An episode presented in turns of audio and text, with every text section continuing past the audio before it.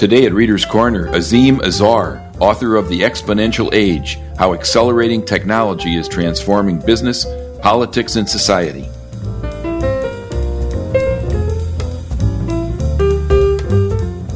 I'm Bob Kustra. Welcome to Reader's Corner. Our guest today believes we are living in the first exponential age. In his new book, The Exponential Age How Accelerating Technology is Transforming Business, Politics, and Society, Azeem Azhar offers a revelatory new model for understanding how technology is changing the world. He posits the idea of an exponential gap in which technological changes rapidly outpace our society's ability to catch up with them. Azeem Azhar is an award winning entrepreneur, analyst, strategist, and investor. His work has frequently appeared in The Guardian, and he was The Economist's first ever internet correspondent.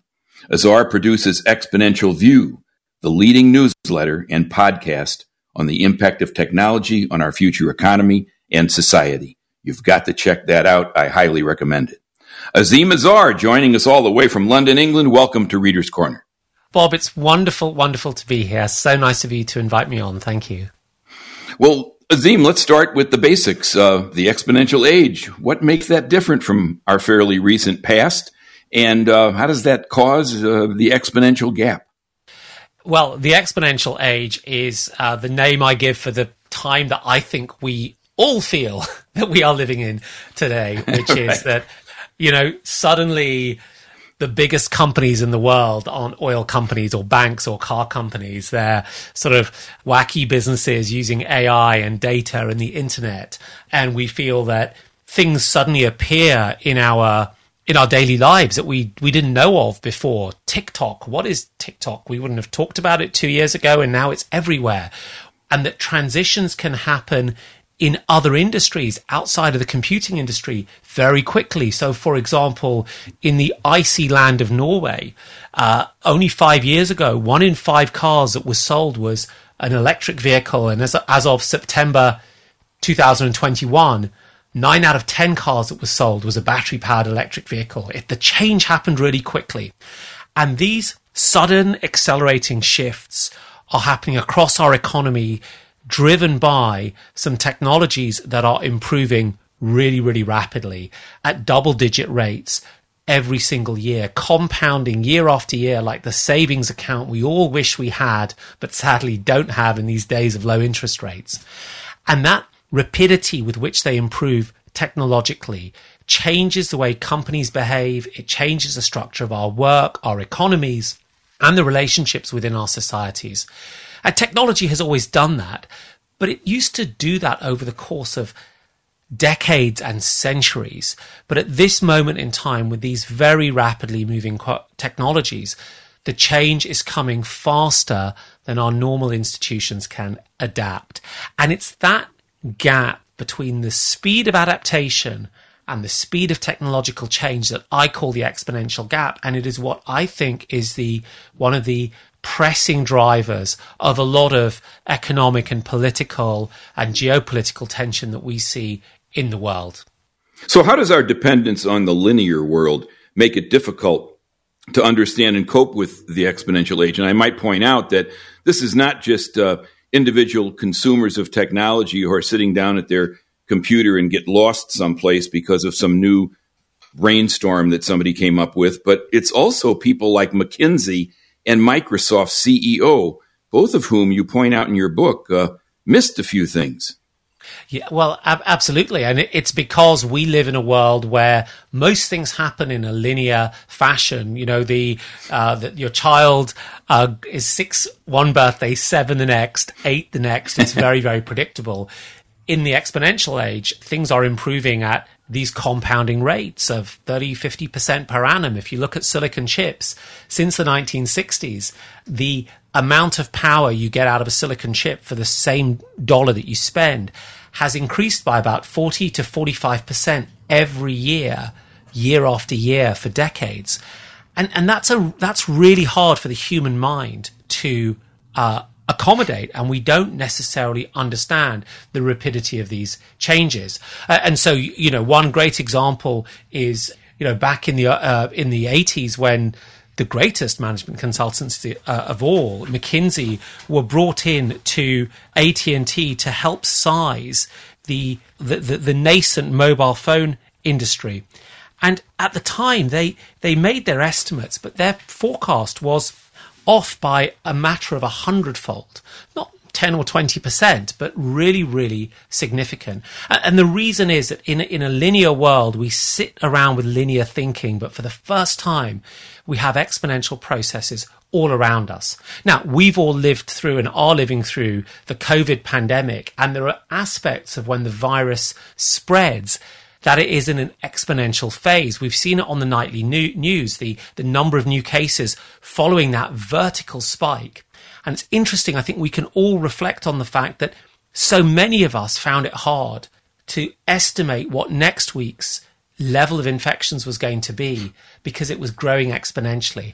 And we were finding it hard, even though we were living it. We were living it through our lockdowns or our restrictions or our mask mandates or having to work from home. And despite that visceral experience, despite the news media presenting the data, despite the data coming directly from the scientists, we still personally find it hard to understand exponential processes. And it turns out that our institutions, uh, the the companies, the laws, the, the the, the churches, the international organizations are not designed to contend with this rapidity of change either. So they struggle at these moments of time as well. And I think you do point out that in the case of the pandemic, it perhaps is a good example of how the power of technology actually worked in our favor when you stop and think about how long it took to get that vaccine. Yeah, well, I mean, I think the pandemic encapsulates uh, so many aspects of the exponential age, right? On the first hand, our inability to sort of understand what happens when a process goes exponential, which, which is a spread. But on the other hand, the reason we were able to get vaccines out and in the arms of people within, you know, a year or so of the disease being identified rather than perhaps 10 or 20 or 30 years was that we have some very advanced technologies, all of which are, and by my definition, exponential technologies that allow us to create vaccines faster than ever before. And, and I'll just step through a few of them if I may. Um, you know, the, the, the virus's genome sequence was released on the 6th of January 2020 on an open access website which allowed lots of researchers to download that sequence. And within a matter of 31 days, um, the Moderna had its first vials of a vaccine candidate. And that is incredible considering that vaccines used to take us years to produce. And Moderna was able to do that because they could take, make use of advanced, um, exponential platforms like genome sequencers and then machine learning and big data systems, all of which enabled the creation of this vaccine candidate and then the delivery of this, this vaccine to happen in much, much faster time. So for me, what we see within the the COVID pandemic is the first pandemic of the exponential age from the discovery of the, the condition, the way in which we sequenced it, the way in which we were able to produce vaccines, the way in which we were able to identify therapeutics and treatments like remdesivir, the way that we were able to also live our lives because compared to uh, the, the previous coronavirus, the SARS CoV that affected Asia, we now live in a time of fast broadband and Netflix and Zoom and the ability for much larger parts of the population to work and live remotely. So it, it is emblematic, I think, of the moment that we're going through. You know, you mention in your book the corporate titans of today, uh, referring to them as the superstars. Uh, mm-hmm. It's not the first time we've had superstars uh, dominating the marketplace in the 20th century. We can name companies, as you did in your book, like Standard Oil. But tell us what differs these superstars from the past, and and maybe it has something to do with the network effect and the incredible interaction and combination of new technologies. Yeah, it is. A, it's a really remarkable time, and and it made me, as I did this analysis over the past few years, rethink what I knew about about business. So, what the superstars of today have the Apples and the Amazons and then the Facebooks and Googles is they are demonstrating uh, power in the market that increases as they get bigger. Traditional in- industrial companies would find it harder and harder to get bigger because the cost of doing business became harder. It just became just that much harder to acquire the millionth ton of raw materials than the first ton of raw materials you needed. Whereas the, the exponential age firm sits on top of uh, what are, network effects. The network effect means that the more customers you have, the more value you provide to your other customers. If you think about a phone network, a phone network is not much use when only two of us are on it. But when five of us are on it, it's really helpful. When 5,000 of us are on it, it's so much more helpful. And once you lock people into one network, that's the one that, that everyone else wants to get on. Now, what's really distinct about today's exponential age firms is they all have network effects at the heart of them, but their network effects don't involve having to dig up thousands of miles of road and put uh, telephone lines or cables into every home and homestead and village and, and farm in, in Idaho. They operate over the internet and they have an additional wrinkle, which is that on top of connecting lots of customers, they gather lots more data. And modern AI systems, which are at the heart of these businesses, get smarter the more data there is. So there's a second network effect called the data network effect that helps these companies that use a lot of AI get better and better. And those two things combine to create not one, it's not just Standard Oil, but several companies that are not only enormous, but on top of being enormous, their share of the stock market is higher proportionately than in any time in history for the biggest companies in America. And yet they're still growing at 15, 20, 30% per annum. They're growing as if they're young teenagers, not as if they're already the largest firms in the world. And that is what makes them superstar companies. You're listening to Reader's Corner. My guest today is Azeem Azhar, author of The Exponential Age How Accelerating Technology is Transforming Business, Politics, and Society. So, what are the next steps for the so called trust busters, a term that was used from the old days, I suppose? How, mm-hmm. how might they, they get their handle on these gargantuan companies that are creeping toward monopoly? I think there's something very sensible in your question there, which was this idea of creeping towards monopoly. Because in, in, in many cases, these companies don't fall foul of the traditional recent history thinking about what monopolistic behavior is. Monopolistic behavior is often seen from the perspective of are you price gouging your, your customers because you control the market? And that's not really what happens when you use Google, which is this incredible superpower we can all use and we get to use it for free. But the issues are more about how these scale of these companies ends up distorting markets because of the power they have? Are they distorting markets by reducing competition? Are they dis- distorting markets by making it harder for suppliers to reach customers. Um, and that's often an accusation that is applied to, you know, the companies like Google and Facebook that control advertising networks or Amazon that controls retail distribution. And that means I think you need a different way of thinking about this if you're a trust buster. And, and the issue here for me, really, the starting point is if concentrations of power in society are, are bad, and I think most of us agree that they are. They can be anti competitive, they can be anti entrepreneurial, they can be hard for civil society as well as hard for the ordinary business person. Then we need to do something about that, that balance of power. And the kind of things that I come up with is to say, look, it's not so much about breaking up these large companies. It's about saying, where do their in their operations does their power cause problems and where have they started to look not like young dynamic companies, but like essential digital utilities, things that we need to function in a modern society as much as we need clean water and electricity.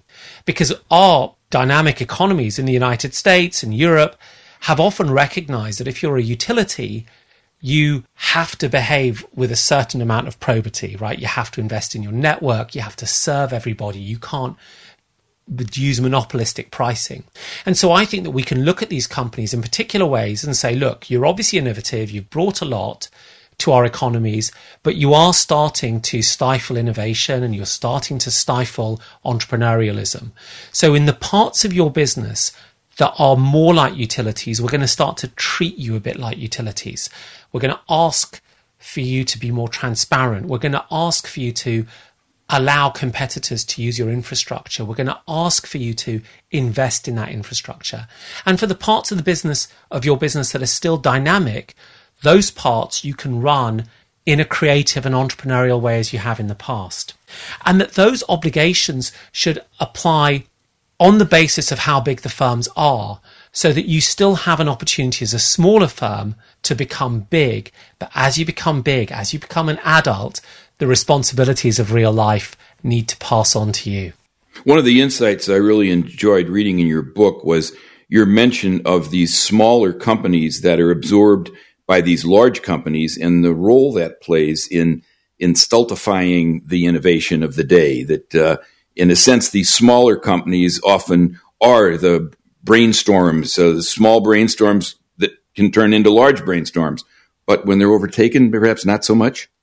Yeah, the, well, there's definitely a, a, a challenge there. If you look at um, the case of uh, sort of Google, certainly, but also Facebook, a number of their most dynamic, forward-looking products and services arrived through acquisitions. But it, it's not just that you know Facebook acquired a, a WhatsApp or an Instagram when those companies were tiny. By the way, I mean Instagram had a dozen employees when it was acquired it's also that they become a uh, a talent magnet, and this is particularly the case when we look at highly in demand skills like artificial intelligence and computer science. Um, these large firms become the place where academia goes to, right? So, so mm-hmm. postdocs don't try to get tenure; they they look to become in-house researchers in one of the big five Silicon Valley firms, and the research shows that while these companies are starting to dominate the research output in, in AI, the breadth, the level of exploration, the level of creativity and innovation that their researchers do is much less wide than the, the breadth you get from academia. In other words, academia is better for free flowing long term research, which is critical for national competitiveness. Whereas once an academic goes into industry, their skills get put into the short term goals of the company. And there's a more fundamental challenge beyond, beyond that, which is that the way that we create amazing artificial intelligence researchers or workers is we teach them those skills from great AI professors. And if the AI professors are working in large companies, they're not teaching those skills. So there's a more there's a more challenging problem that as insofar as it pertains to what happens to talent in the medium to long term when industry sucks it all out for essentially short term profit seeking. You know, in this era of globalization, uh, we talk so much about the breakdown of global supply chains that's been accentuated by the pandemic. Uh, you mm. suggest, interestingly enough, that in the exponential age, there will be a return to local. Tell us about that. Yes, yeah. I, I mean, I, th- I think it's a really interesting, interesting dynamic, and the, you know, my lens is as much about is about technology. Pardon me, I'll say that again. You know, the lens I take is driven primarily through technology, but you can use the lens of um, national security and economic security, and you'll come to a similar conclusion. Um, when you look at some of the exponential technologies, what they allow is um, local production.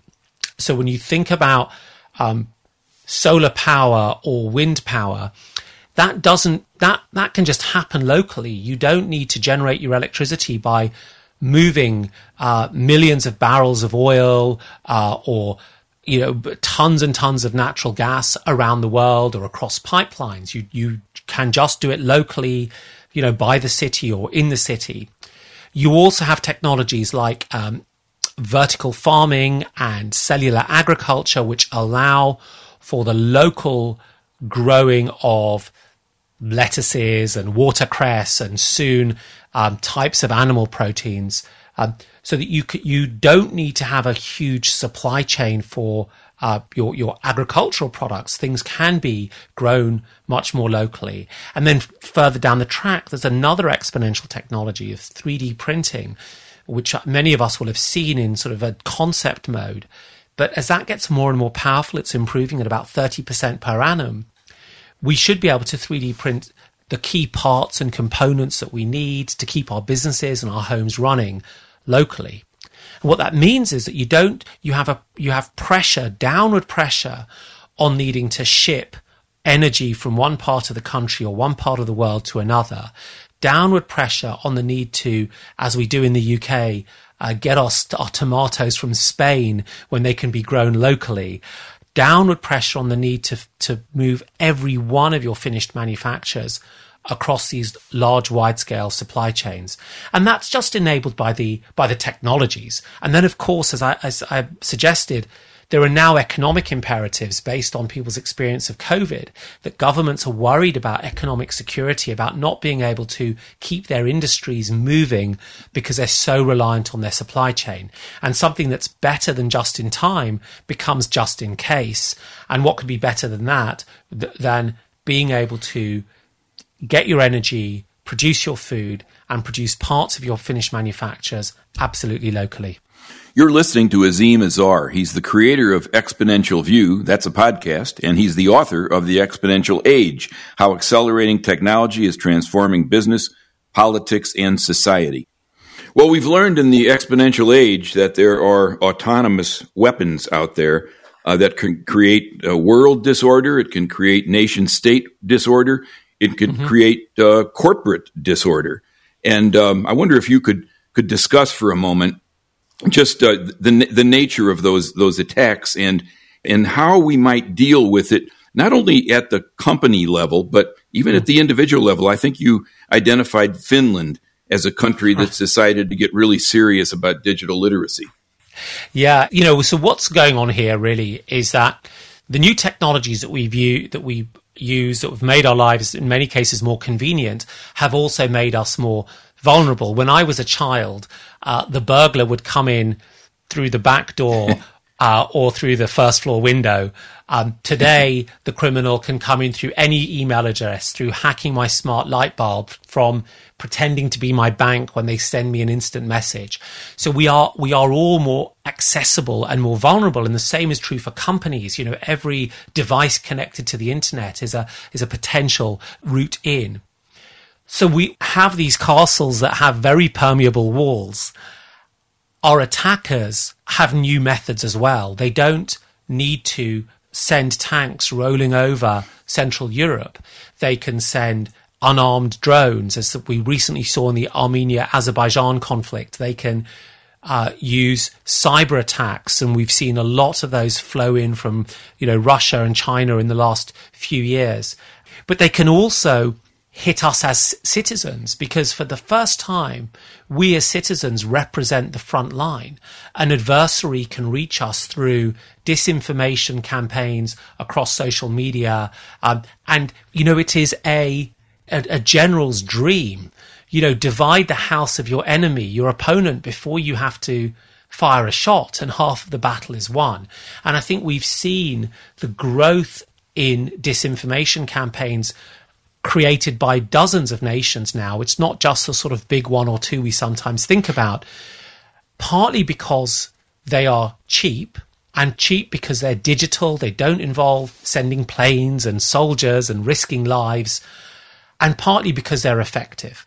And so the question is, what do you do at this point? You know, you can't rely on on your military for every to protect you at every point, and that's where the kinds of things that Finland and Taiwan are doing around creating a sense of literacy, a sense of resilience towards these types of bits of disinformation. In the case of Finland, it's teaching kids and adults critical thinking skills so that you, you do learn how to think critically and not take at face value what you perhaps see on social media. You, you get taught how to recognize fake news. In Taiwan, where they obviously have these digital threats from China as well as other threats from China, they have moved beyond digital literacy to the idea of media competence to teach people not just to be consumers, but also creators of journalism. And the idea being that once you know how to create it, you recognize what the markers of good quality and poor quality are. I think it's such a long journey, uh, but but a really really important one. Azeem, uh, as an old policy wonk who was in government for a while, uh, I thought the most important question you raised in your book had to do with this issue of these new private rule makers like Facebook encroaching on what was once the public sphere of decision making. And I, you know, I thought back to the day when the Supreme Court, a justice said, uh, you know, there are limits to free speech, and um, there you can't yell fire in a crowded theater, for example. Well, uh, that was a governmental decision, but these days uh, it's changed, hasn't it? Yeah, it's really changed. Uh, it's changed because our interface with the real world, the things that we want to do, now goes through private corporations who who make decisions, and some of those decisions are purely based on profit, and some are made on for other reasons. And democratically accountable uh, officials are not able to step in and, and shape them. But I think this is a really hard question because it isn't always clear that we would necessarily disagree with um, the interventions from the large companies. One of my favorite examples happened during the, the COVID pandemic. So when the pandemic started, there was a lot of um, desire to engage in contact tracing because in the early stages, if if someone's had a coronavirus and they've exposed other people, you want to track those other people and warn them ahead of time. And because we all have phones, the idea became very clear in lots of countries around the world that perhaps we could use the phone as a mechanism for contact tracing. And Bob, there were two ways of doing this. One was a a centralized mechanism where a person's name and phone number and location would be shared with the government as well as all of their contacts. It's it's like um, the dream of the secret police of a communist country uh, from the 70s. The other approach was a decentralized mechanism where all of that information would be hidden and unknown, but anyone who had been exposed would get an alert. And that second approach had met all of the public health requirements, but it wouldn't have given, you know, the FBI or the UK police force any additional information, right, of where people were. And in most, many countries, governments elected to try the first approach, the centralized approach. And what Apple and Google said was, well, no, we, we're happy to help you and we will enable contact tracing on our phones. And Apple and Google control the operating system on basically all the billions of handsets in the world. But we will do it in this decentralized, privacy safe, citizen respecting manner, which meets all the public health requirements. And it's really interesting there because from my perspective, the right policy was obviously the decentralized version that respected our privacy. But that isn't what the democratically elected governments wanted. But they didn't have the capabilities to enforce what they did want, which was the highly invasive centralized systems.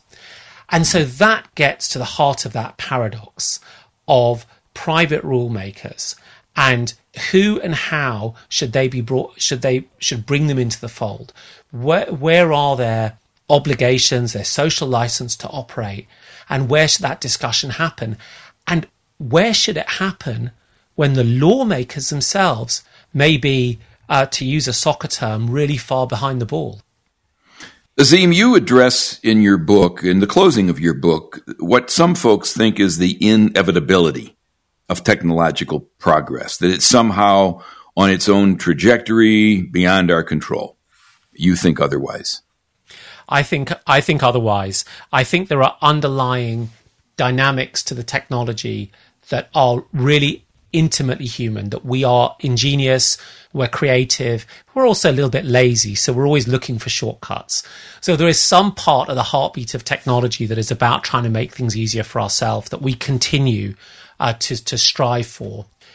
But the actual shape of the technology is really dependent on the culture, the context, the priorities, the experience of the people who are building it. And that means that technology can be shaped by the societies and the communities who want to use it. I think a little bit about um, when people were worrying about the number of car accidents in in cars in in cities, and started to talk about self driving cars. Well, from Silicon Valley's point of view, if you want to reduce car accidents, what you'll do is you'll create a self driving car. You'll create a really good computer program that can drive better than a human, which they haven't been able to do in 10, 15 years. but if you're living somewhere else, like uh, Copenhagen or Amsterdam with canals where 70% of the population cycles, your solution to reducing car accidents is more bicycles and bicycle lanes and traffic lights for bikes. Right. And and so we can see that that the way that people even problematize depends on their context and based on that context that will determine the technologies we build. And so I think what's happened over the last 50 years has been that we started to believe that technology could only be built by certain types of very special people who were generally men, who were generally in the west coast of the US and one or two other places. Rather than saying technology is something we can all participate in, we can all tool ourselves up in, we can all become makers of it rather than takers. It doesn't happen overnight, but it does happen once we start to show up and say we want a part of this and we're willing to build ourselves. Well, Azeem, we've run out of time, but I want to assure our listeners that I just basically skimmed the surface of your book, and there is so much wealth in this book uh, yet to be addressed by the individual reader. I want to encourage our listeners. This is the best book I've read in the last year on this subject, if not many years. Uh, our listeners will remember that I interviewed Martin Ford for his Rise of the Robots in 2016, I guess it was, and mm-hmm. um, and it, it, was a it was a fine uh, treatment. But uh, yours brings us all up to date and is so much more comprehensive. Uh, I can't thank you enough for writing the book, uh, for making yourself available to do this interview. And again, I want to urge our listeners to get out there and get a copy of The Exponential Age by Azeem Azhar. Azeem, thanks so much for joining us today at Reader's Corner. It's really been my pleasure. Thank you so much. Reader's Corner is presented by Boise State Public Radio News. The engineer for today's show is Eric Jones, with production by Joel Wayne. I'm Bob Kustra. Please join me next week as we talk to today's leading writers about the ideas and issues that help shape our world at Reader's Corner.